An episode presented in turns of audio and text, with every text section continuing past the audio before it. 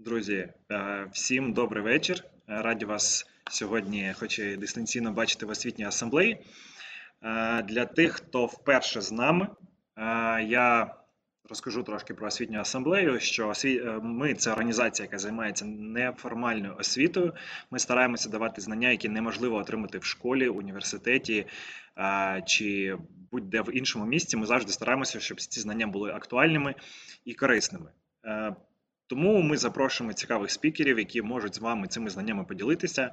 Робимо ми це все, звісно ж, на благодійних на волонтерських засадах. Ми не беремо з людей гроші там за наші заходи, лекції. Ці трансляції ви також маєте е, змогу е, дивитися абсолютно безкоштовно. Сьогодні у нас дуже цікавий гість е, Кирило Сергієв. Він адвокат.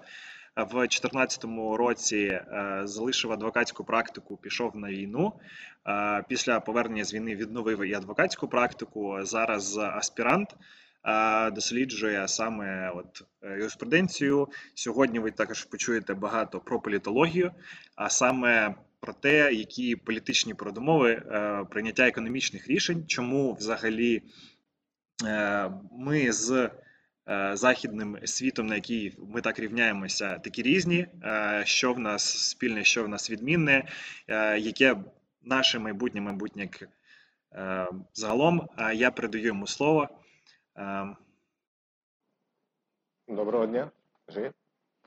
Доброго, доброго дня, точніше, доброго вечора. Е, Спочатку також попрошу в коментарях е, подзначити, чи чутно мене, чи все нормально у нас зі звуком.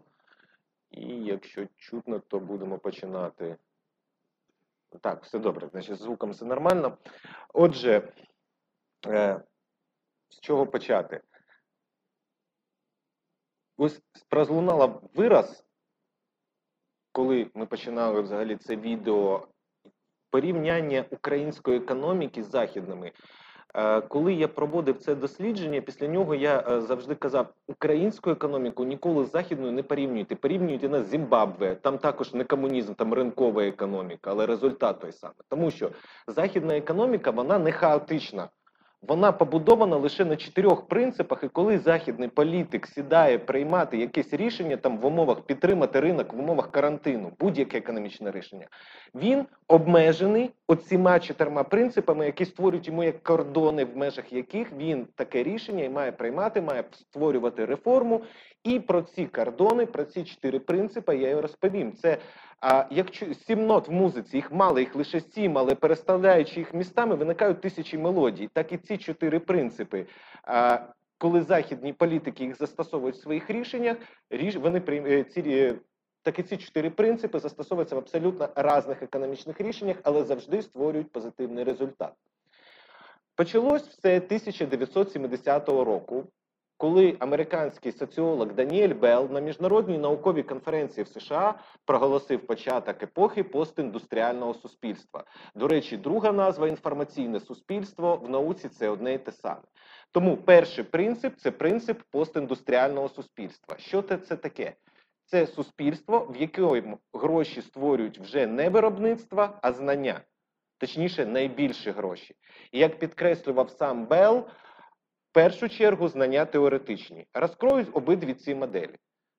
Знання створюють гроші. Кремнієва долина. Тільки компанія Microsoft за 19 рік задекларувала чистий прибуток в розмірі 40 мільярдів доларів. А держава Україна з усіх з усього бізнесу, що є в нас на території, отримала податки 36 мільярдів доларів. У нас держава заробила на 4 мільярди менше, ніж уявимо, що таке компанія Microsoft. Це один офіс. Це офіс з людьми за ноутбуком. Це не завод з трубами. Це офіс, одна фірма. Це світ, в якому айтішник за ноутбуком створює ВВП як два заводи в Дніпропетровській області. І мова не тільки про it ринок, який вже приносить трильйони доларів. Мова про інтелектуальну сферу е, праці, це юридичні фірми, консалтингові. Ми сьогодні можемо навіть говорити про. От я нещодавно був на підприємстві, де роботизовано вже весь процес.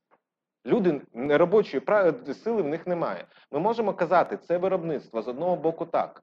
Але з іншого боку, все це виробництво складає робітників там лише два охоронця. Все інше бухгалтери, юристи, продажники люди інтелектуальної сфери праці. Сьогодні американські коледжі вже майже не готують слюсарів або е, столярів. Ті, хто йдуть на робітничі професії, якраз зараз це сьогодні факультети бізнесу, факультет продажів. Їх готують до сві... до життя в світі інтелектуальної праці, яка створює більші гроші, ніж е, навіть виробництво. Але чому Белл підкреслював саме теоретичні знання? Белл порахував, що для того, щоб виник такий винахідник, як, наприклад, Стів Джобс, який створив iPhone, винахідник це взагалі остання ланка процесу створення нового продукту. Він бере лише існуючі деталі і з'єднує їх в якийсь один продукт, який продається. Але щоб виникла кожна з цих деталей, все починається з теоретиків, з, науковців. Тож позиція Белла була проста: хочете винахідника, інвестуйте в теоретика. І е, цьому принципу він тоді ж в 70-му році, навіть не в 70-х роках, а на самому початку, в 70-му році був проголошений. Е, Було присвячено потім дуже багато наукових статей, де цей принцип почали досліджувати, і врешті науковці в 70-х приходять до висновку, а Бел правий. Давайте поглянемо, що все, що навколо нас, все, що нас оточує, це все наука. Воно з науки починалось. Ми одягнуті в те, що починало з науки. Ми е, управляємо на дорогах машинами, які все починаються з тисяч теорій, які колись виникали і потім виростали в деталі, а потім просто фортик збирав.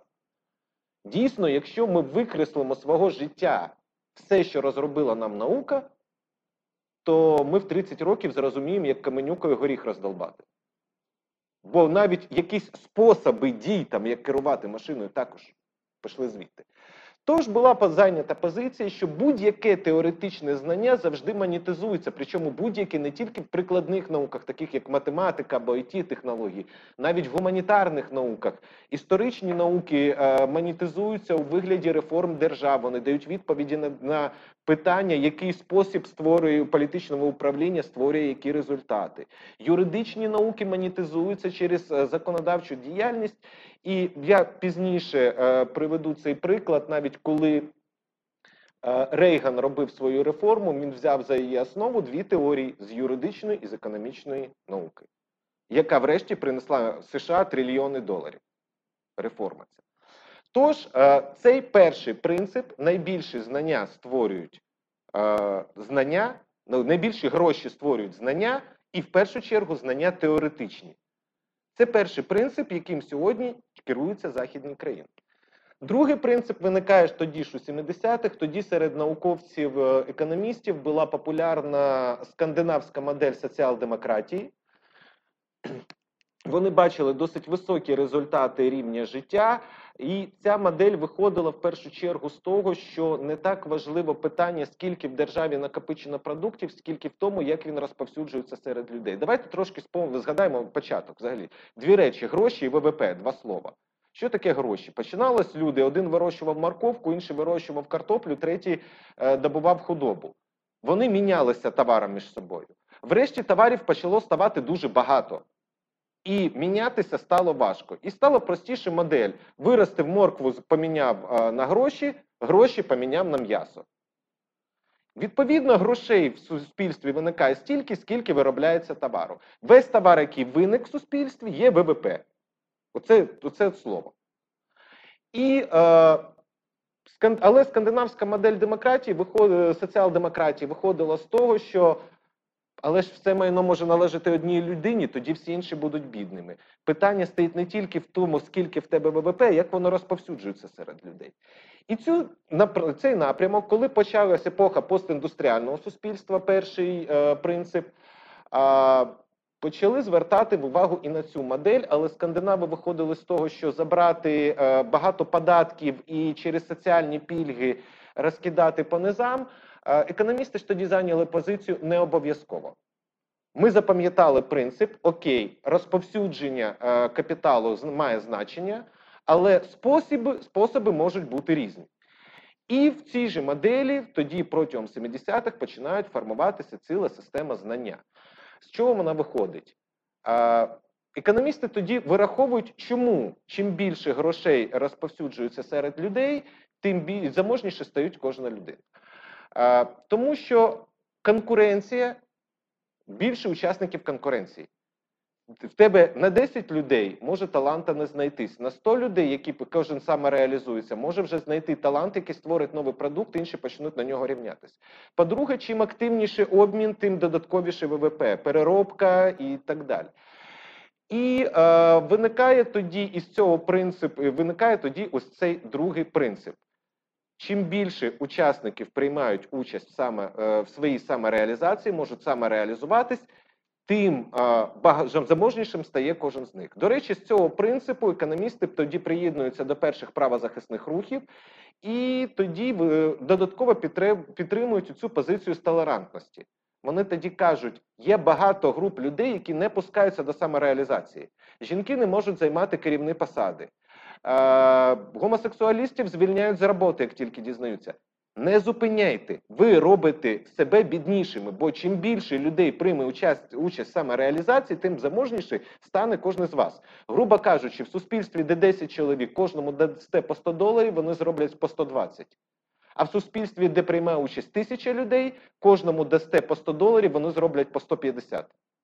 Чим більше людей приймає участь е, в створенні продукту, тим заможніше стає кожен з них в окремо. Третій принцип. Третій принцип це теорія ресурсів, яка також е, дуже активно тоді досліджувалась і формувалась. Вона виходила з того, що так, абсолютно кожна людина талановита для створення продукту, але без ресурсу людина не створить нічого.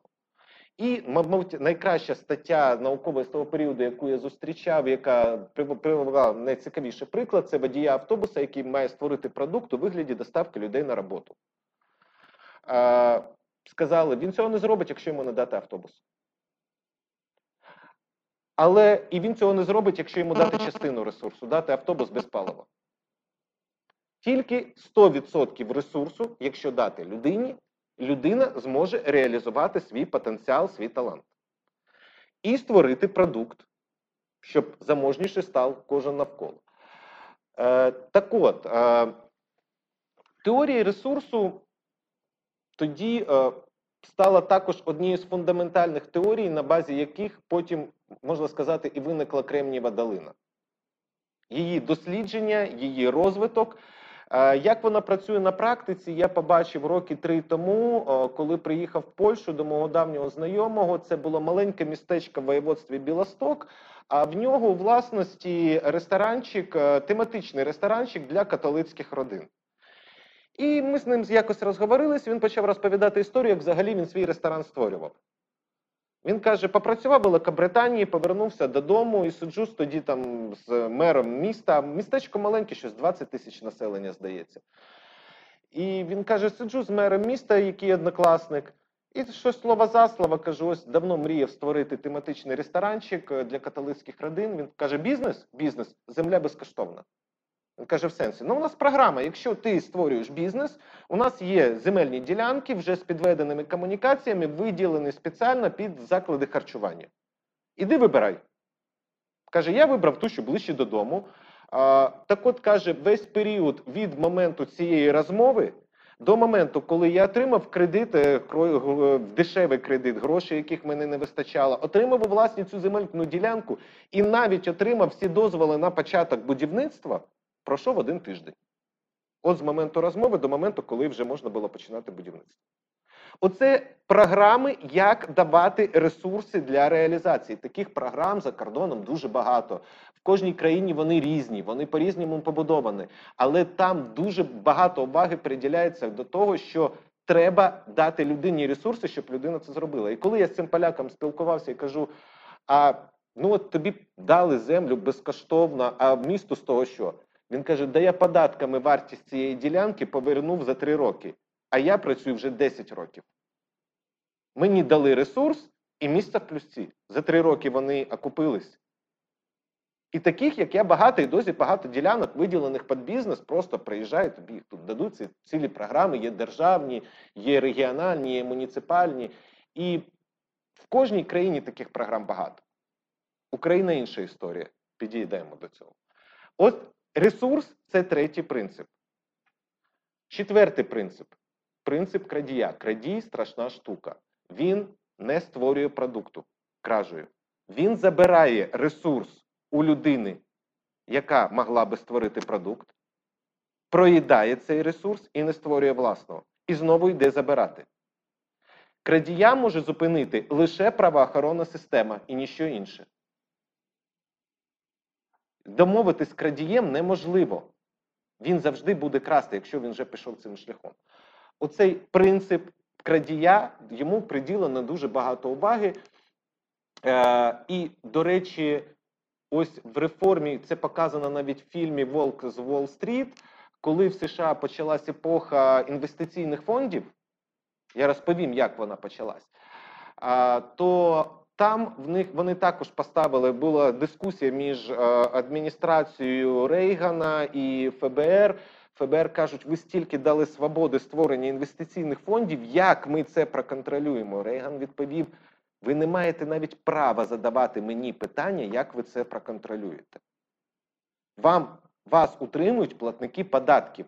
Ви не ви не маєте права обмежувати свободу інвестиційних фондів і не маєте права допустити крадія, який скористається цими фондами. Ви зобов'язані дати результат. І ось ми бачимо в фільмі Волк з Уолл-стріт. Він створив із фонду е, систему по відмиванню грошей, і його одразу накрила ФБР. Отак працювала, якби ця е, працює ця модель.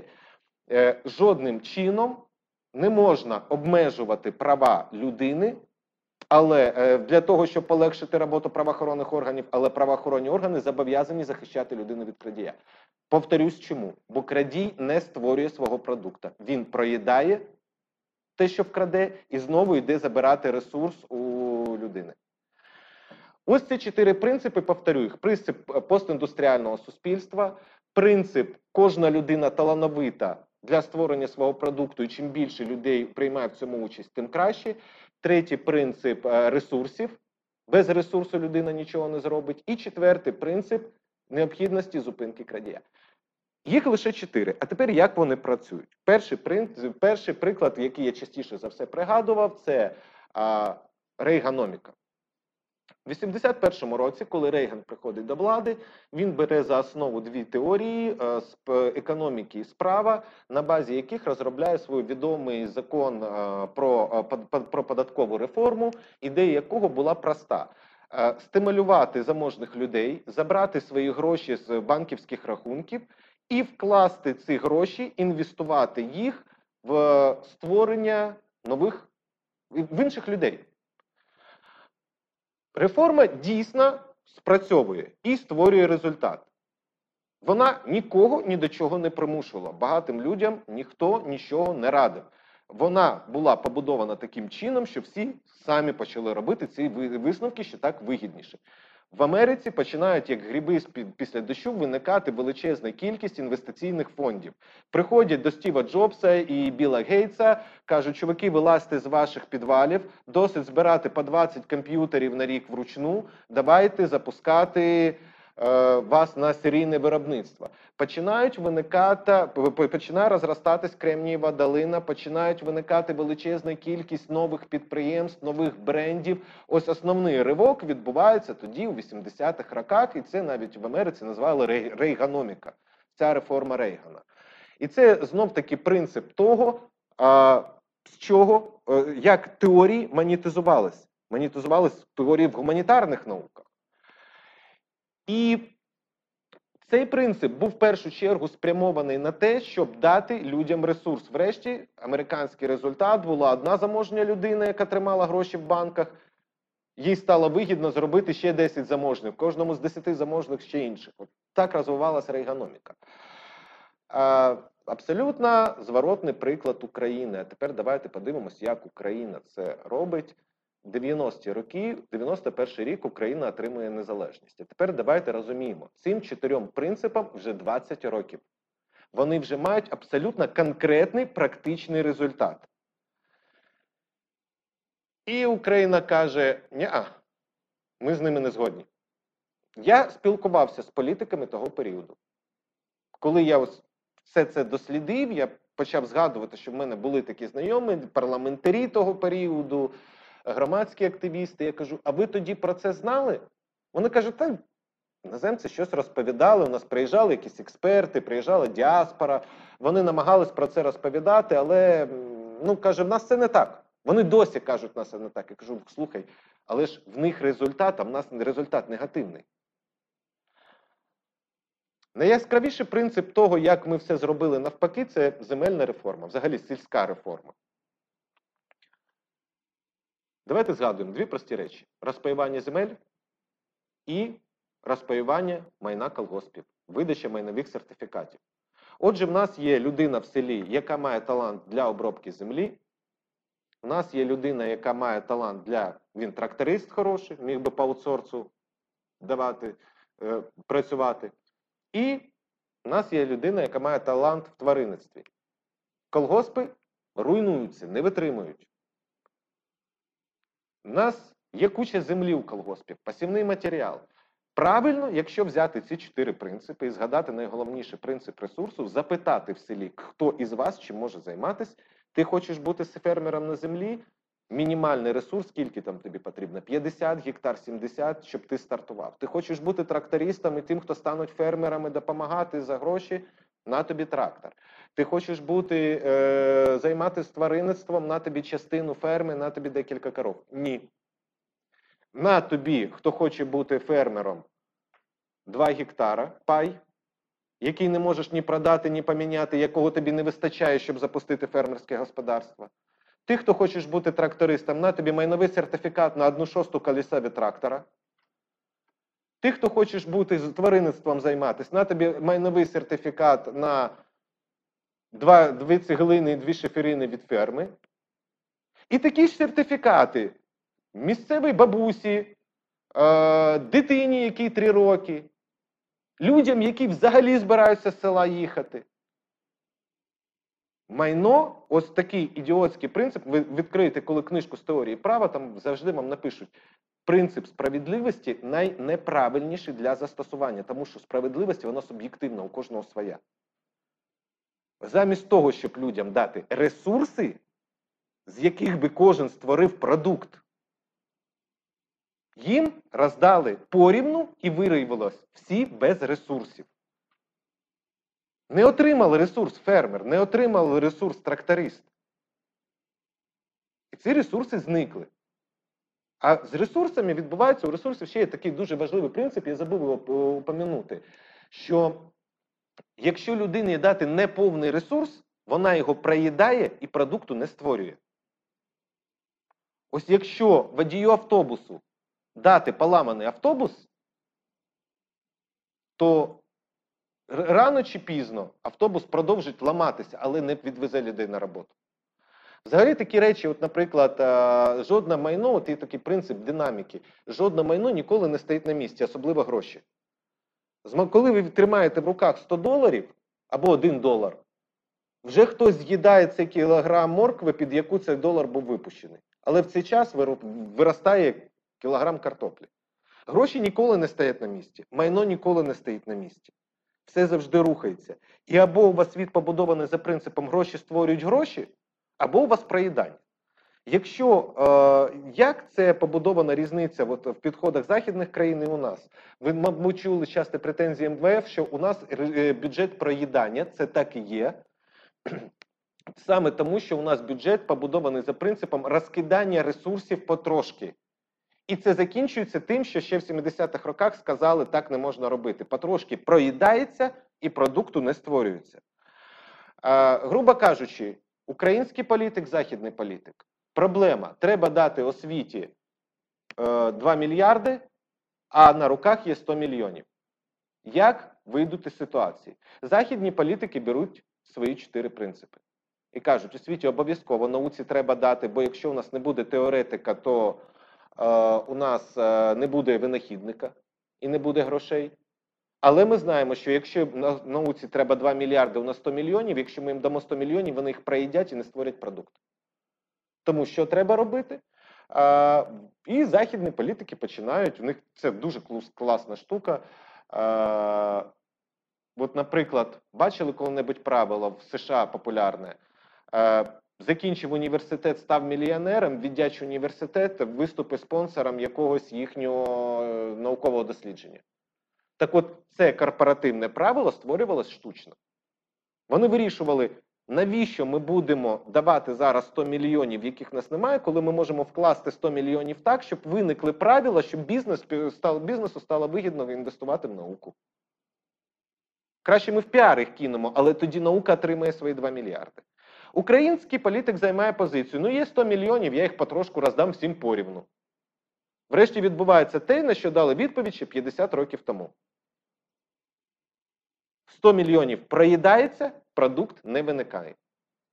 Наші казали, у нас часто політики люблять хворіти цим питанням. А як же так? Україна така талановита, а в нас винахідників немає. Та блін, 50 років тому вам сказали, не буде інвестицій в науку, не буде не буде теоретика, не буде винахідника. Е, з приводу крадія в нас взагалі це окрема тема, корупція і так далі. Е, і коли ти починаєш спілкуватися з нашими політиками на тему, що чуваки, у вас свобод немає. Ось сьогодні у нас Білл Гейтс в Україні би не змог виникнути. Йому пред'явили претензію, що в нього цільове призначення земельної ділянки під гаражем не дозволяє створювати е, новий комп'ютер. У вас все так сковано. Е, кажу, і кажуть: ну, якщо ми дамо свободу, а як у нас правоохоронна система буде тоді працювати? Як вона буде крадія шукати? Я кажу, ну ви знаєте, це як по принципу, ти сантехніка вас запрошуєш додому, кажеш, зроби труби. А він каже, так дивиться і каже, а як я це зроблю? Та звичайно, через рахунок, дай тобі гроші. Як ти це зробиш? А, У нас сьогодні, щоб бізнесмену виникнути, йому треба пройти з цим кол пекла.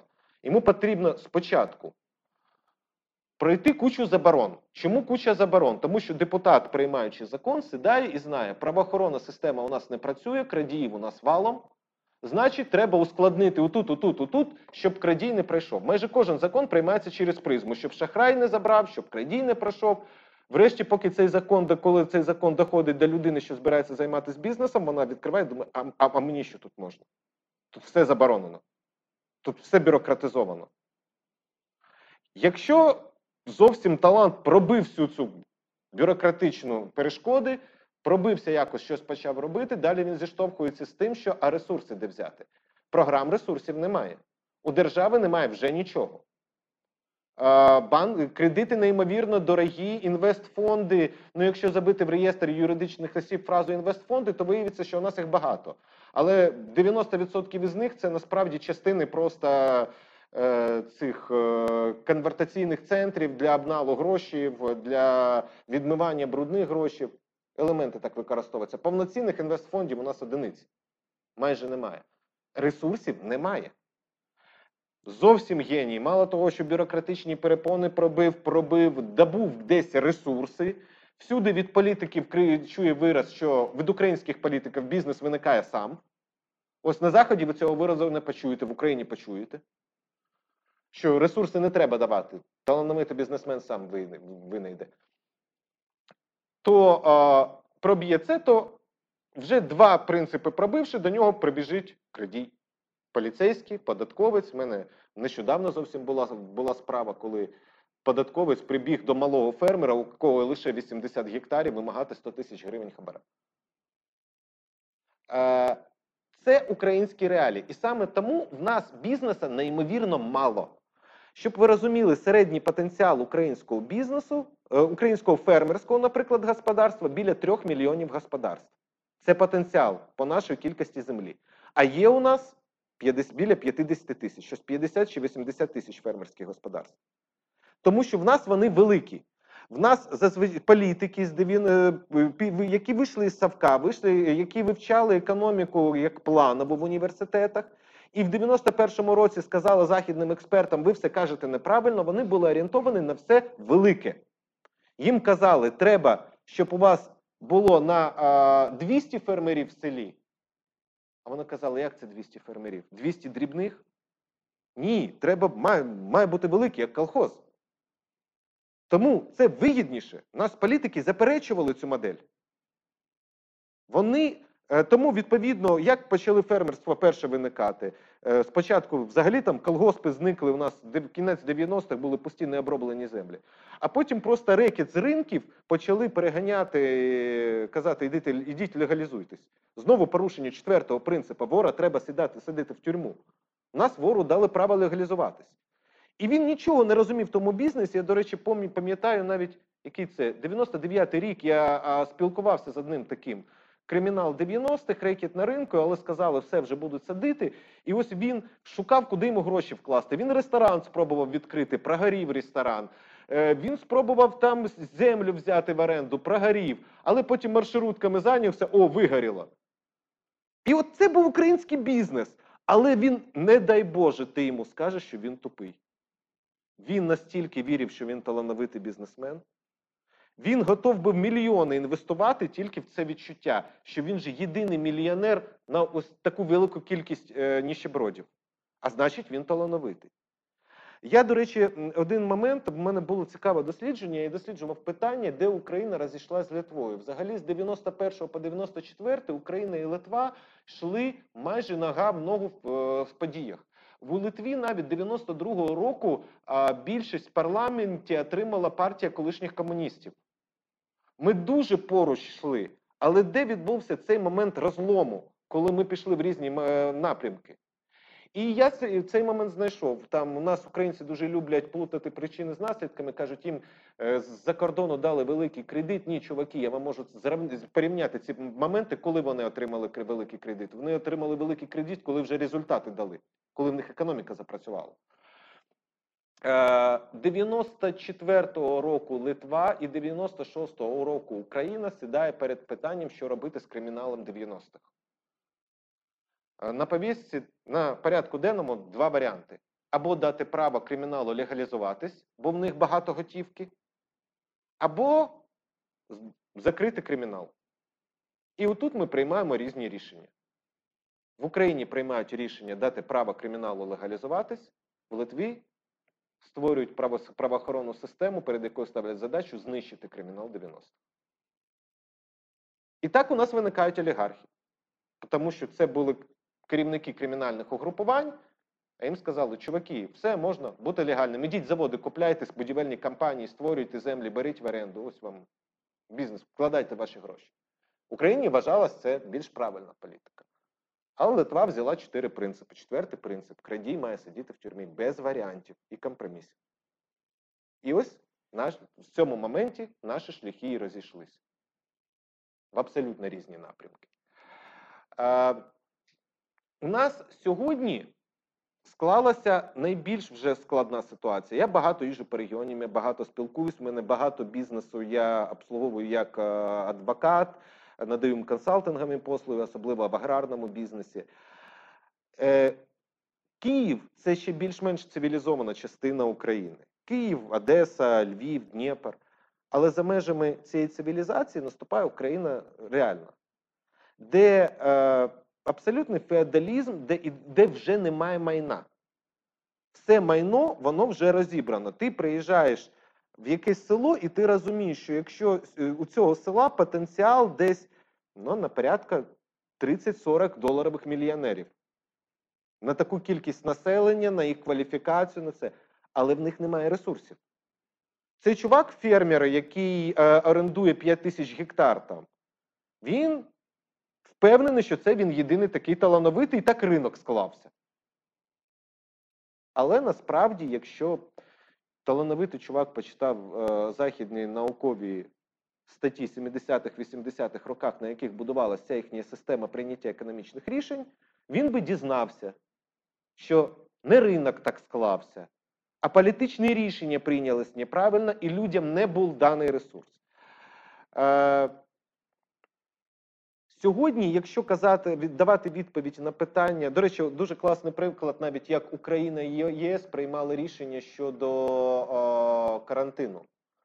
Особливо це прикольно було кінець квітня, коли ЄС вже оголосила виділення 3 мільярдів доларів, 3 е, трильйонів, 3 трильйонів е, євро на підтримку бізнесу. А в цей же період мені, як адвокату, почали масово е, стікати замовлення податкова бізнес почала штурмувати. Бюджет пустий, терміново давайте гроші, терміново податки, авансами сплачуйте як завгодно. Чому? Тому що вони знають, вони звикли інвестувати. У нас все побудовано за принципом швидко отримав прибуток, сховав і е, нікому не кажи, що в тебе було. Ось я навіть запитував часто у керівників ОТГ, там, чому ви, як на Заході, не виділяєте так безкоштовно землю, щоб у вас бізнес виникав, щоб ви ставали під- підприємцю вигідними. Вони кажуть, а нам що з цього? Я кажу: ну як що з цього? Ти за 2-3 роки тобі податками повернеться вартість цієї землі. В тебе бізнес буде, підприємство буде працювати або ще щось. Він ні, він побудований за принципом швидко продав державну або ОТГшну землю, отримав прибуток, все, і вийшов з процесу. А, в нас досі бізнес, побуд- е, політика при прийнятті рішень побудована. Щось масштабне, більше заводів. Бі- малий бізнес штука, яка виникає сама. Ресурсів не треба. А, мені дуже класно було, я читав, така є теорія менше 30. Що таке теорія менше 30? Е, Це з моменту, коли бізнес дає заявку на якусь е, дозвол, до моменту, коли він починає працювати, має пройти не більше 30 днів. Чому? Тому що на 30-й день проходить бізнес, е, проходить місяць, і у бізнесу починаються витрати простою. Він має заплатити оренду техніки, зарплатні працівникам, може складські приміщення, кредит може бути, і значить йому це вже невигідно. Ось цей принцип я бачив е, яскравий був приклад. Не я рахував, я бачив вже пораховані цифри в одній статті, скільки потрібно часу з моменту закупівлі техніки там або взяття в оренду е, до моменту добичі першого бурштина легального в Україні і в Польщі. В Польщі 21 день. В Україні 2,5 роки. Два з половиною років ти маєш проплачувати техніку до моменту, коли виникне перший в тебе, ти перший бурштин добидеш.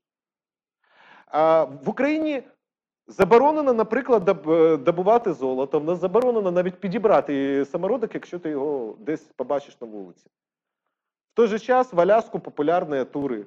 У мене сусіди їхали. Просто е, золотоіскательний тур. Я кажу, як там? Говорить, каже, все е, повністю вільно. Навіть податки не платиш. Приїжджаєш, все золото, яке знайшов, все твоє. Куча магазинів, де одразу золото приймають на гроші міняють.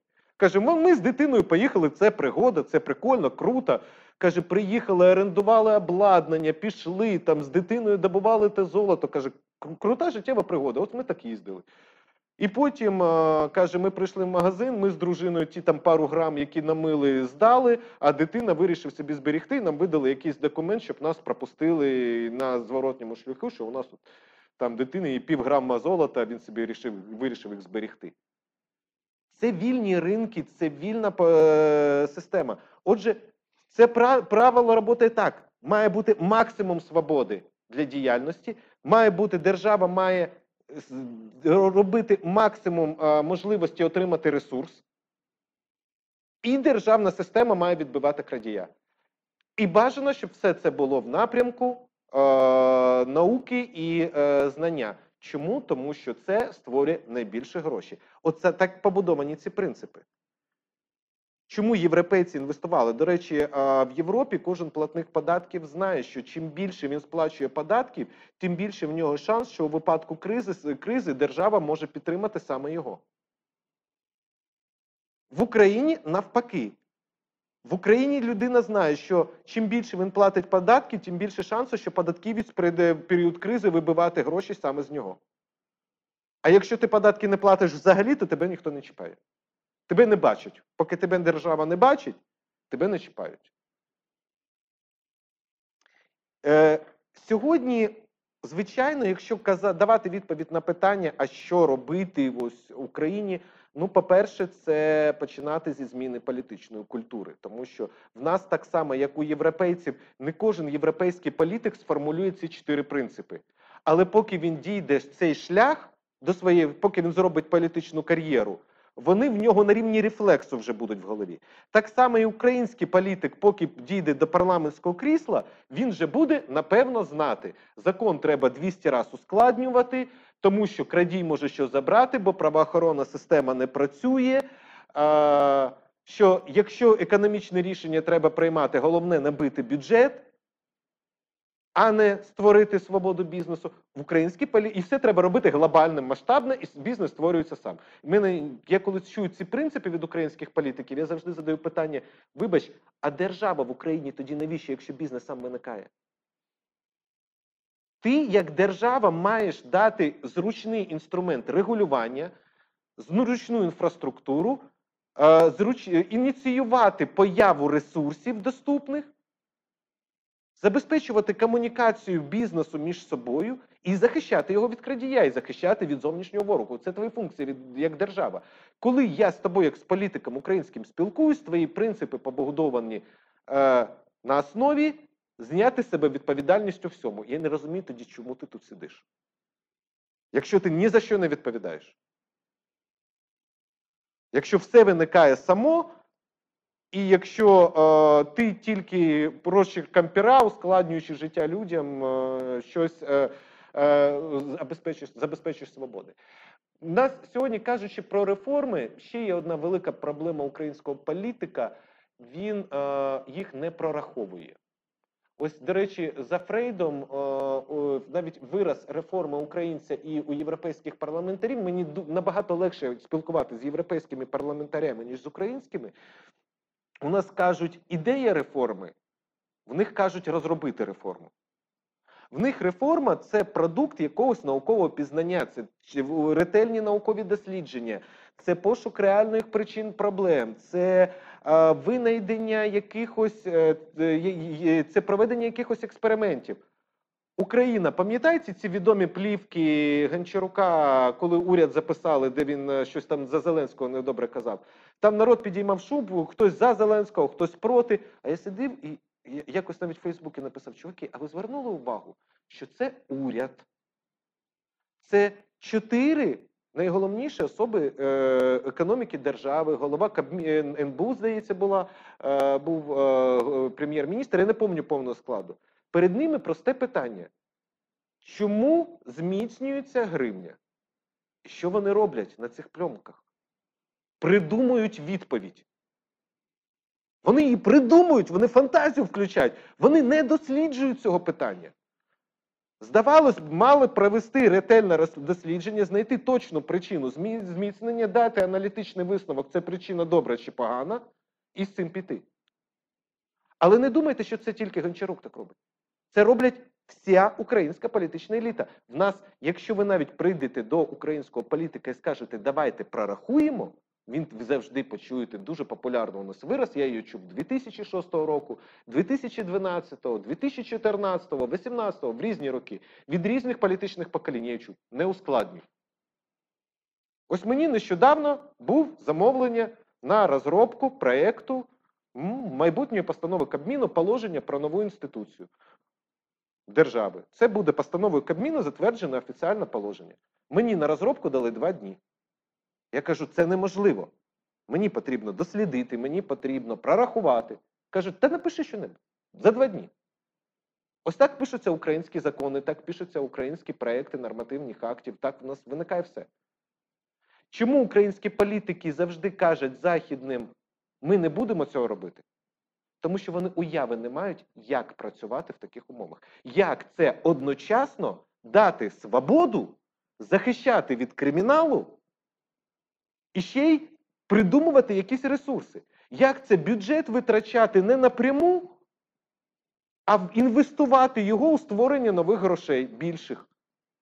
І давати 100% ресурсів, тому що частина ресурсу це проїдання.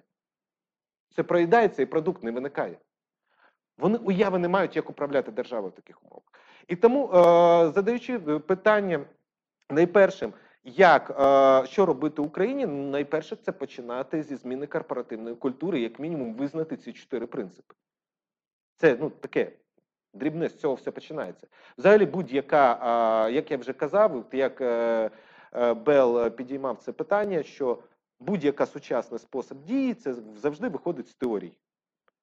І ось сьогодні я нещодавно з одним українським політиком, колишнім міністром, зараз народним депутатом, спілкувався, і ми про ці чотири принципи говорили. Він каже: слухай, це якась теорія. Я кажу, добре. А ось уяви таку ситуацію. Ти не вмієш, ти вперше в житті бачиш машину, сів і починаєш її штовхати. А я тобі кричу: та ключ поверни, не педаль, натисни, вона сама поїде. А ти мені кажеш, та ти мені теорію якусь кажеш. От я практик, я штовхаю, а ти теоретик, щось мені тут незрозуміло розповідаєш. Будь-яка дія це завжди інформація, усна розповідь це лише розповідь. Це фо- інфо- інформаційний спосіб донесення. Але як мінімум прийняття цих чотирьох принципів це перше, з чого потрібно, але повірте, українським політикам сучасним це буде неймовірно складно, тому що а, вони категорично їх заперечують. Вони все роблять навпаки. Єдине, що вони визнають, вони визнають постіндустріальний принцип, знають, що наука, освіта створюють гроші. Вони знають про це. Але кажуть, у нас грошей на науку немає, взагалі науку на світ на хліб не намажеш.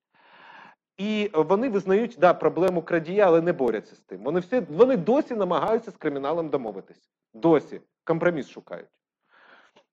Е, Два інших принципи, що без ресурсу нічого не виникне, і що потрібно не 50 тисяч великих фермерів, а для того, щоб сільське господарство розвивалося, треба 3 мільйони дрібних.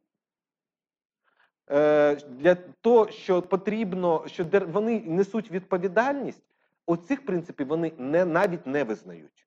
Продовжують не визнавати. Ми вже бідніші за Молдавію, за Молдову. Але українські політики криси плакали, ридали, продовжували гристи кактус. Вони продовжують не визнавати цих принципів, хоч їм показують, ну, чуваки, у нас за західним кордоном це працює. Два, два правила наші політики визнають, але не використовують. Особливо а, правила протидії а, корупції, протидії злочинності. У нас досі а, вважається, що договори домовитись краще. У нас навіть е, з Путіним намагаються домовлятися. У нас взагалі Україна дуже любить з усіма домовлятися. Від цього стає ще гірше гірше, але в нас це є корпоративне правило. А, ось такі принципи, як розповсюдження капіталу серед людей, в нас навіть не визнається. Друга проблема цього принципу розповсюдження капіталу це те, що вже нема що розповсюджувати. Все вже в приватній власності, все це розобрано і все це в великих масштабних об'ємах. Я з цим зіштовхувався. Я працював з державою, і сьогодні ти, коли приїжджаєш, е, особливо в українські села, і там спілкуєшся, там вже немає нічого. Вся земля в оренді у великого фермера, все, все в оренді, все розібрано. У нас навіть нема що, немає ресурсу, який сьогодні людям можна запропонувати для реалізації свого потенціалу. Е, Я вже мовчу про те, що дуже важко довести це, тому що навіть не, не тільки Україні, ну, мені доводиться інколи це доводити. Я спілкувався з е, колишнім послом однієї країни Європейського Союзу в Україні. Він навіть висказав таку вислів, що українські політики живуть за принципом відкидання очевидного. Кажеш, ти їм нічого не доведеш, ти їм 200 разів покажеш, що дає результат, вони все одно все зроблять по-своєму неправильно і знімуть з себе відповідальність. І е, сьогодні проблема власності п- сьогодні Україна стала перед проблемою, те, що вже деякі теоретики назвали необхідністю повторно переламати ногу. Чому? Тому що от якщо кістка неправильно зрослась, ламати ногу це погано. Але якщо кістка зрослась неправильно, то поламати ногу це єдиний шанс зробити цю неправильну річ для того, щоб відновити ситуацію. Так ось Україні, на жаль, як би це складно не було, доведеться переглядати розподіл власності в державі, але е, в виключному напрямку розповсюдження власності на те, щоб майно розповсюджувалось на більшу кількість людей. Е, у нас сьогодні ми стоїмо перед трьома головними завданнями. Завдання перше це довести правоохоронну систему дійсно до професійно якісного рівня. Зайнявши позицію з жодним криміналом, немає компромісу взагалі з ніяким, з корупціонером в першу чергу.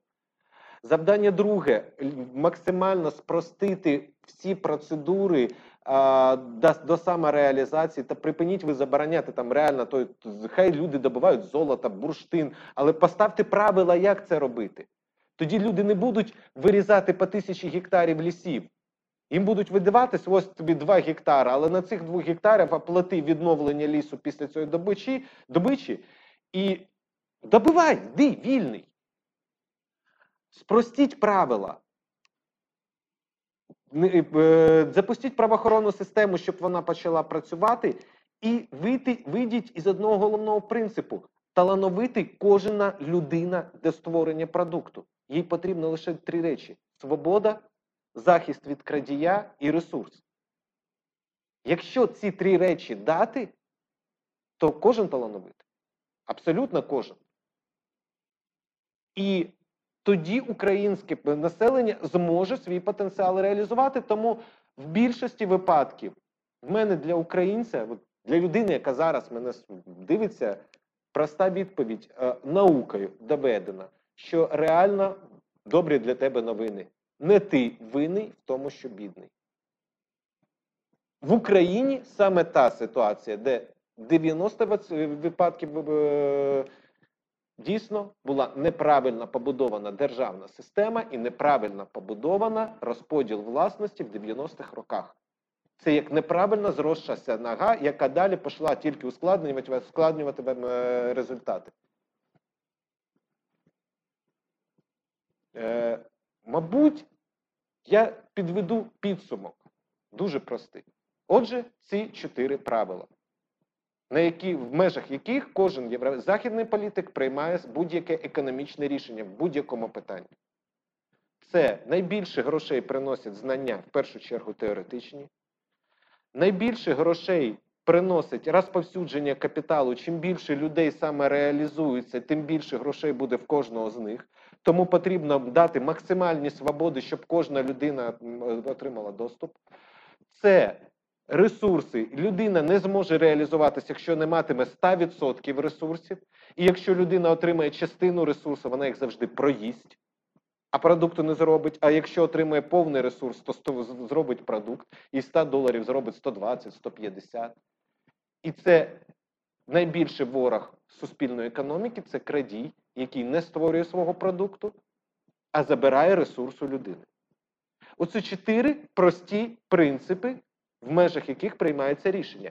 І корпоративна культура, от ці правила, це дуже складна штука, це дуже страшна штука, тому що вона дуже міцно завжди входить е, в людську поведінку. І українських політиків вона також є ця корпоративна культура, але вона побудована на інших принципах.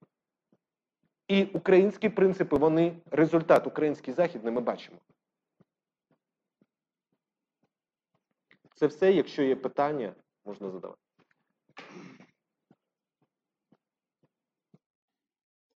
Да, дякуємо. Це було дуже цікаво. У нас зараз є ще питання. Нагадую про те, що за потреби ви можете ставити свої питання в коментарях. Перше питання у нас від а, Вані Василюка. А, пише: по-перше, подяка за мужність, що не залишився байдужим і став на захист України. А друге е, питання: що робити Україні з економікою Донбасу після відвоювання територій? Е, Е,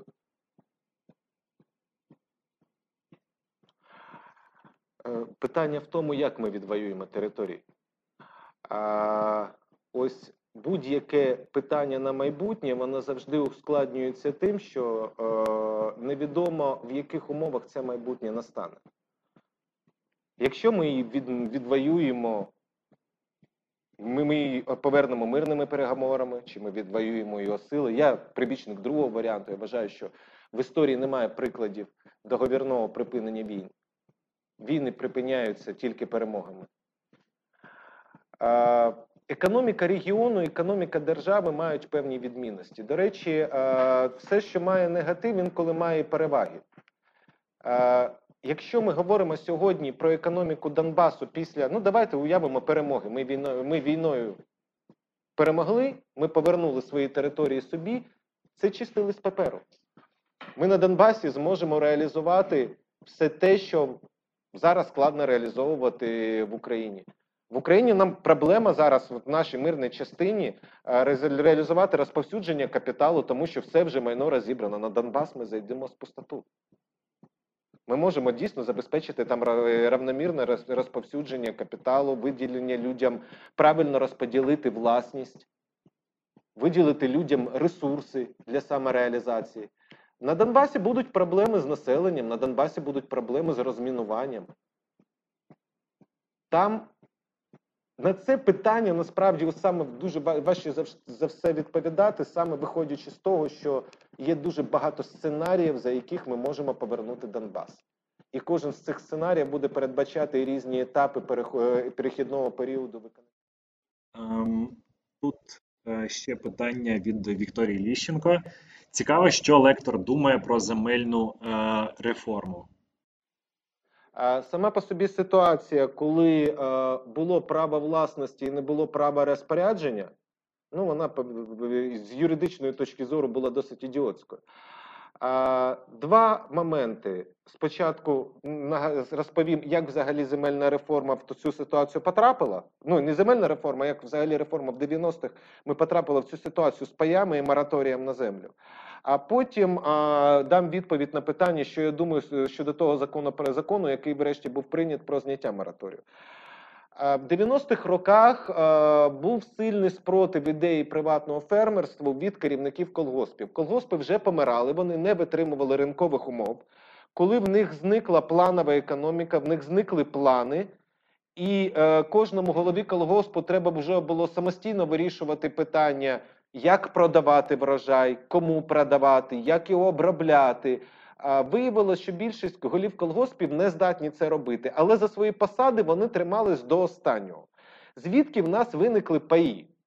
Ідея паїв виникла, коли була чергова спроба зберегти колгосп, але по-іншому його назвати. От як прописка реєстрація, да, у нас змінили е, одне на інше, сутність та ж сама, назву поміняла. Так намагалися зробити і колгоспи, коли їх перероблювали в КСП колективні сільгосппідприємства формі кооперативу, чому і назвали пай. Є члени колгоспу, між ними вся земля ділиться порівну, але вони свої землі вкладають як свій пайовий внесок в колективне сільгоспгосподарство. Насправді вони ні в що нікуди не вкладали. Вони з місця не підіймались. Вони просто на рівному місці так оп, і всі отримали по, там, по 2 гектари, десь 2,5, десь 10, отримали порівну, розрізали всю цю землю, начебто паї. Але чому тоді під, е, боялись продавати? Тому що це початок 90-х. Грошей ще немає ні в коли. Ні, в кого. Радянські банки рухнули, і єдині, в кого були гроші, це е, поодинокі іноземці, які приїжджали тоді, цікавились Україною, найсміливіші, які вже повірили, що Савка немає, що СРСР зруйновано. І е, був такий страх, що іноземці єдині, в кого є гроші. Тож іноземці приїдуть і все скуплять. Насправді потенціал і, західного інтересу до українських земель тоді був дуже слабкий. В найкращому випадку навряд чи би і тисячу гектар на всю Україну би скупили. Е, тому що ще західні країни побаювались е, СРСР, побаювались України. Вони е, ще згадували КДБ, згадували репресії, і іноземців тут було дуже мало. Але страх такий був. Врешті і виникло на базі цього страху і на базі цієї ту штуки, як розподілили землю, і виникли ці паї, які забороняли продавати, щоб, не дай Боже, людина не сама почала обробляти землю. Їй здала землю тільки для того, щоб вона її як пай вклала в КСП. А е, директором КСП залишиться колишній голова колгоспу. Але врешті колгоспи, як і КСП, всі зруйнувались, не витримали конкуренції. І тоді люди сіли, земля є по 2 гектари, а, продати її не можна, бо одні кричать, що іноземці скуплять, а інші кричать, що може КСП відродиться. Грошей на обробку немає. І е, хто в них землю взяв оренду? А тут виходять рекетіри з ринків, ідуть нещасні чемоданами денег, яким сказали, вже не можна бути рекетьорами, можна стати треба ставати легальними. І ось зустрілось два одиночества. Пайовики і рекет, які шук... і кримінал 90-х, який шукав, куди інвестувати гроші. Ось кінець 90-х це були ще величезні масиви необроблених земель. Фермерство тоді тільки починає виникати. Це отак виникало все це. Як, що, що сьогодні з е, цього приводу? Я не раз задавав, я не раз ставив питання, що Головне не в тому, щоб зняти мораторій. Мораторій знімати потрібно. Це неправильно, коли є право власності і немає права розпорядження. Але він створить ефективність або плюс, або мінус для державної економіки від того, яка модель його зняття. Питання не в тому, щоб його зняти, а питання в тому, як його зняти. Існують сотні моделей зняття. Е, в останній редакції, врешті, те, що прийняли, мені більш-менш сподобалось. Коли е, прийняли обмеження до 100 гектарів, і коли, е, прийняли, коли прибрали ту норму про першочергове право орендаря на купівлю землі. Тому що така норма робила, прибирала ринок. Вона пробила для е, власника паю виключного покупця одного, це його орендаря. Тому що якщо договор оренди на 10-20 років, окрім орендаря, більше ніхто таку землю не купить. Вона невигідна до купівлі. І тоді не буде риночної ціни, не буде риночної конкуренції. Ці е, норми вони зробили ідею зняття мораторію більш-менш нормальною. До 100 гектарів це є розвиток того самого малого фермерства, але є два але. Перше, але якщо правоохоронна система зможе ефективно захистити від е, шахрайства на цій темі, бо всі розуміють, перше, що зараз почнеться, підставні особи. Коли фермер почне кліпати собі підставних особ, на кожного, на кожного з яких оформлювати по 100 гектарів. Це перше, з чого почнеться. Відбити це може виключно правоохоронна система.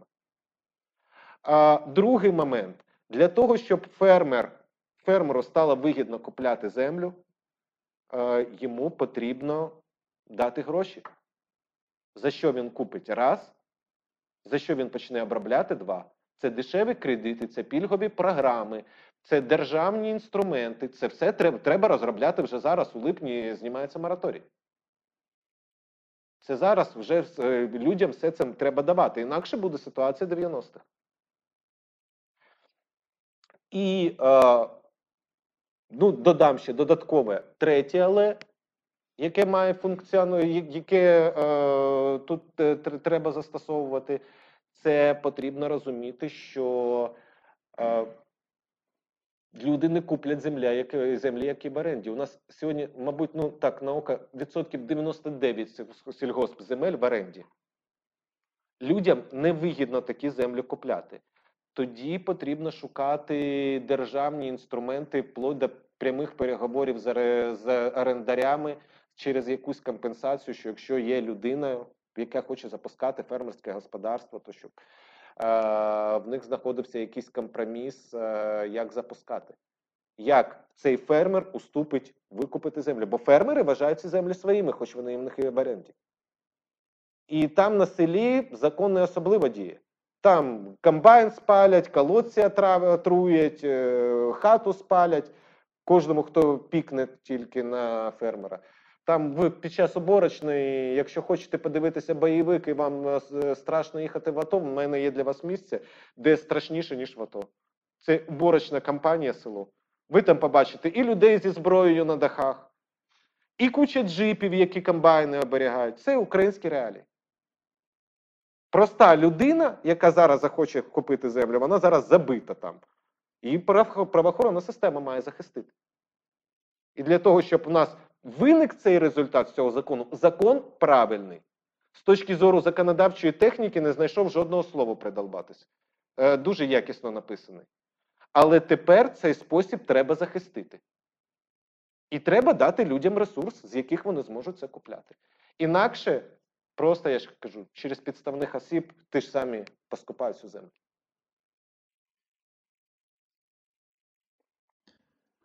Ем, Данило Домброгов, я перепрошую, якщо я неправильно назвав е, прізвище. Що можете сказати про формалізацію права на майно в Україні, зокрема про право на землю, проблема виділення в натурі, кадастрів і впливу таких дій на економіку? Дякую. Ну, о, України є дві крайності в цьому питанні. Взагалі, давайте е, трошки зрозуміємо, що таке право власності. Ось чому Маркс помилився. Він написав непогану книжку, і досі в е, навіть в західних країнах він е, визнається як філософ, в першу чергу його класова теорія. Але в чому він помилився на практиці? Він переплутав терміни права власності і права фактичної володіння річчю. Ось я тримаю стакан. Я його зараз фактично тримаю в руках. Але належить він власникам цієї студії. Коли крадій іде на злочин, викрадаючи машину, він не набуває права власності на неї. Але він іде на злочин заради права володіння нею. Тому, коли Маркс писав, що люди йдуть на конфлікт заради права власності, він терміни переплутав. І далі вся його теорія пішла не в той бік. Комуністи, до речі, дуже цікаві були статті 20-х років. Вони не могли зрозуміти, чому люди в е, комунальних квартирах пишуть доноси на сусідів, щоб отримати їх жилплощадь. Вони ж думали, як і Маркс написав: позбавити людей права власності, вони припинять конфліктувати. Людей позбавили права власності на житло, сказали, все це житло державне. А люди продовжили конфліктувати. Бо їм було начхати на право власності. Їм потрібно було фактично тримати цю річ в руках. Заради цього люди володіють. Право власності це не природна річ. Природна право володіння, а право власності це державні гарантії людині, що я, як держава, визнаю цю річ твоєю власністю і я тебе захищу. Право власності це виключно юридичний термін, не природне право. Це система гарантій. В Україні вона прописана а, погано. Вона погано прописана з двох. Погано прописані інструменти захисту права власності, особливо інститути віндикації. Віндикації та це витребування майна у добросовісного набувача. Це ситуація. Ви купили квартиру, і тут через півроку дізнаєтесь, що виявляється, власник цієї квартири виїжджав за кордон. Е, Шахраї швидко, поки його немає вдома, переоформили квартиру на себе, а потім продали вам. Ви добросовісний набувач, ви чесно її купили. Так ось в Україні вас її просто заберуть і гроші не повернуть. Повернуть законному власнику. А вам, як добросовісному набувачу, скажуть, ну шукай того чувака, якого ми в тюрму посадили з шахрая. Може він там на лісорубі тобі нарубить на власну квартиру. Колись. За кордоном існують інструменти, як повертати майно, е, як захищати. В Україні е, власність переформалізована. Той же час, тобто у нас є багато зайвих бюрократичних інструментів. В той же час погані інструменти захисту права власності. Я вже не кажу зараз навіть про корупцію. Я кажу про те, як у нас закони прописані. Погані інструменти захисту права власності неефективні. Я часто стикаюся з антирейдерством. Е, з протидією рейдерам. У мене зараз така справа, коли рейдер намагається викинути цілу сім'ю з дітьми із будинку. І я знаю, у нас е, рейдер все оформив, оформляв за один день, а в нам суди казали карантин. Ми дивом цю сім'ю в будинку втримали, не дали рейдеру їх виселити, і зараз вже майже на останній стадії вже відновлення всіх їхніх прав. Тому що суди по 2-3 тижні перерозглядали ці питання, в них карантин, вони зайняті, а у рейдера карантину немає. Тому е, у нас одна крайність займова формалізація, інша крайність немає ефективних інструментів захисту права власності. Що стосується кадастрів, в принципі, е, нещодавно мені потрапила в руки справа 2008 року, е, і мені було дуже цікаво. Я вже це забув. Там в справі е, були запити, це з- про стягнення заборгованості, але там були запити у всіх 25 обласних геокадастрів, чи немає у земельної ділянки в їхній області. Там були. е, Я взагалі забув про цю писаніну. Я ж працював колись і в цьому напрямку. Ми зараз все це робимо одним натисканням клавіші. Зайшов в кадастр, забив прізвище, ім'я по батькові боржника, тобі вибило все. Його земельні ділянки, його майно, квартири. Пішов цей витяг із реєстру, видав суду. Вже доказ. Тобто сьогодні е, реформи ці йдуть в позитивному напрямку. З точки зору зняття, зменшення бюрократизації позитивно. Але з точки зору захисту права власності негативно. Ці інструменти залишаються досить слабкими, і е, якщо казати про причини, з яких західні компанії уходять з українського ринку, вони уходять нон-стоп. Це причини відсутність ефективних інструментів саме захисту права власності, а не формалізації. З формалізацією більш-менш зараз е, ситуація нормалізується.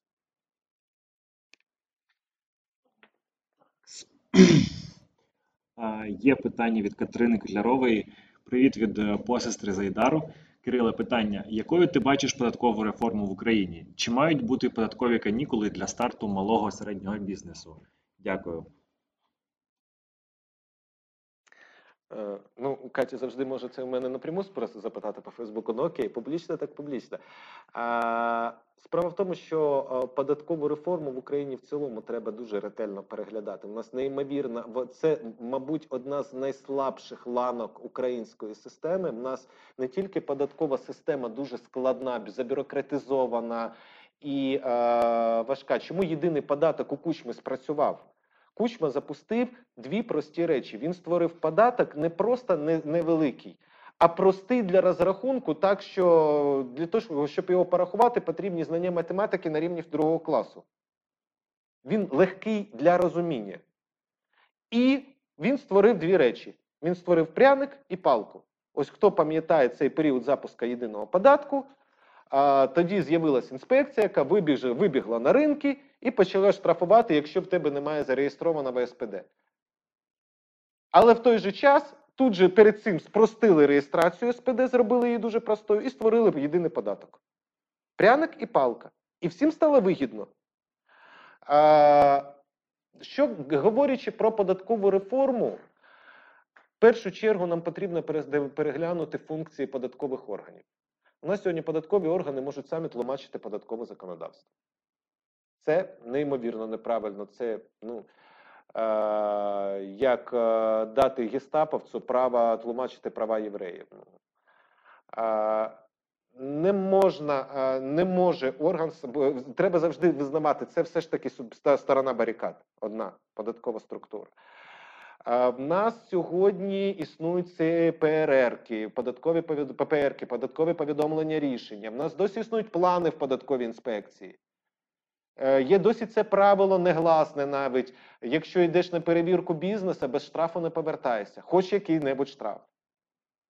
Ну, за Януковича це взагалі було таким глобальним. 90% справ у адвокатів в період Януковича були з питання оскарження цих податкових повідомлень рішень. Там шалені тоді бізнес обдирався. Е, податкова реформа, її потрібно переглянути в першу чергу. Тут мають сісти саме фінансисти, перерахувати е, систему надходжень саму. А юристи мають сісти і зменшити адміністрування. Вона має бути стати більш ліберальною.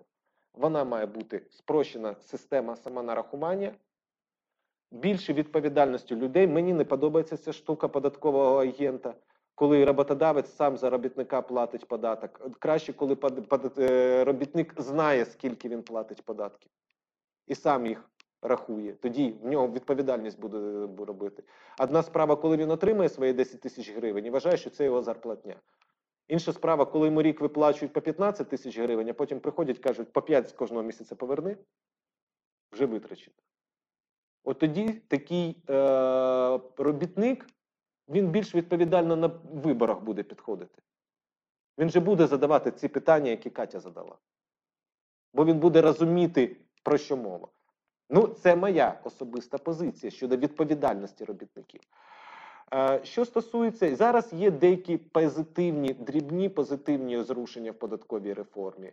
Дуже непогана система вводиться е, через е, зміни до Кодексу адміністративного судочинства, як її назвали, примирення. Право тепер право податкової інспекції піти на мирову угоду з платником податків. Раніше цього права не було. Якщо податкова інспекція приходила, лупила штраф, а потім старші податківці казали, реально це неправильний штраф, то тобі доповідали, але ми все одно будемо судитися до останнього. І ти що в апеляція, касація, все це платив. Зараз в них з'явилось таке право, якщо вони визнають, що дійсно штраф було нараховано неправильно, то йти на мирову угоду. З'явилась нова така структура в зміни до податкового кодексу, так звана апеляційна рада. Дуже цікавий інструмент, це який буде без позасудовому порядку перевіряти суперечки між е, податківцями і платниками податків. Це непогані податкові зрушення, але все одно вона залишається неймовірно забюрократизованою. І цю бюрократію будуть лобіювати, тому що працівники податкової інспекції також не хочуть піти на пенсію раніше часу. Вони хочуть працювати далі на своїх посадах. І вони, хоч більшість із них вже розуміють, що вони нафіг не потрібні сучасній державі. Вони все одно хочуть від неї отримувати зарплатню. Тому поки що з них йде лобі збереження цих адміністративних правил. Але що стосується податкової реформи, повторюсь, є математика, є право, є система. Система прийняття рішень це система. Адміністрування це право, але які мають бути податки, в яких цифрах, в яких ставках, на яких умовах sorry, тут математика. Це вже не моя компетенція і неправильно це влазити. І я знаю, у нас був запит трошки не, не, зовсім по темі. Ми от зараз уже скоро будемо завершувати. А, читав, що з Кирилом воювали разом шестеро юристів. Це все друзі, чи так випадково вийшло? Це так е, випадково вийшло. Е, Єдиний е, сходу знали лише про мене і Міхася Діму Кайтенюка, що ми юристи. Ну, в мене взагалі позивний був адвокат. Це я особливо не заморочувався, коли сказали, що треба позивний придумувати. А за інших визна- визначались поступово. Ну, звод збився, почали воювати. Періодично між бойовими виїздами розпитували один одного. Оп, виявили, ще один юрист є, потім ще один юрист, але я не пам'ятаю 5 чи 6. Е, але було багато. В нас е, навіть хтось притягнув таку фотографію. Була там фотогра- фотографія Леніна, і внизу написано: якщо ти хреновий адвокат, зроби революцію. І у нас його приліпили е, в зводі десь. А, тому що юристів у нас було в цілому і не тільки в зводі. У нас он зала. Ігор Лапін, е, теж юрист, е, і е, командир іншої роти в Айдарі. Взагалі юристів дуже багато зустрічав, а потім колись нарвався на таку статистику, що виявляється, юристи займають друге місце за кількістю людей з вищою освітою в АТО. Перше ме- місце лікарі, на другому місці юристи, на третьому місці ці школьні вчителі. Е, Цікава була статистика. Ну, ми навіть колись припускали, що може це якесь природне відчуття справедливості, тому що юристів я зустрічав в дуже багатьох військових частинах в АТО. І навіть коли після війни створив свою адвокатську кампанію е, і сказав, що мені буде зручніше, якщо також адвокати атошники до мене приєднаються, то черга була досить велика. І були хлопці з 80-ї бригади десантної, з 30-ї бригади юристи були. Юристів багато повоювало.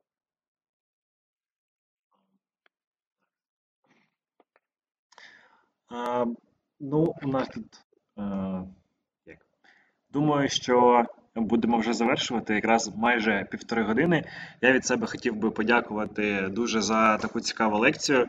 Е, Щоправда, я більше стежив за цим всім і перепрошую за ці невеличкі збої. Ем, Ми не очікували такого, такої підстави від е, японців. Японці нас підвели сьогодні е, трошки. Е, Я хочу дуже подякувати е, лектору, і давайте, е, можливо, є ще пара слів, які сказати от на завершення. Е, Кирило.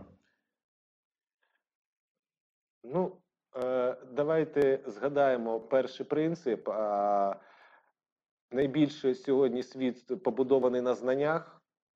Мабуть, якби мене запитали якесь побажання саме глядачам, або от сказали, в тебе є можливість зараз сказати якесь побажання українському народові. Я б сказав, це побажання відповідальності і компетенції. Приймайте рішення з точки зору компетенції. Я е, ніколи не забуду однієї розмови, яка відбулася, коли я був в Швеції, їхав зі Стокгольму на крайній полюс е, за полярний круг Швеції. І зі мною підсів звичайний якийсь роботяга місцевого підприємства. Ми з ним розговорились. В Україні наближались вибори тоді, і в Швеції якісь там у них місцеві вибори були. І я йому сказав улюблену для українських фразу: це не ми такі, влада в нас така. Оцей швед каже: так не буває. Каже: знаєш, от як ми підходимо, от я йду, я бачу яму на дорогах. Я ніколи не кажу, що це влада винна. Це я винний. Я винний в цій ямі. Я промовчав. Не дотиснув, а може десь сховав податки і не вистачило. Але це моя відповідальність, і з цим усвідомленням я йду на вибори. Тому е, побажання відповідальності і компетенції, набиратись знання і більш відповідально його використовувати, мабуть, від мене було б основним. Дякую за увагу.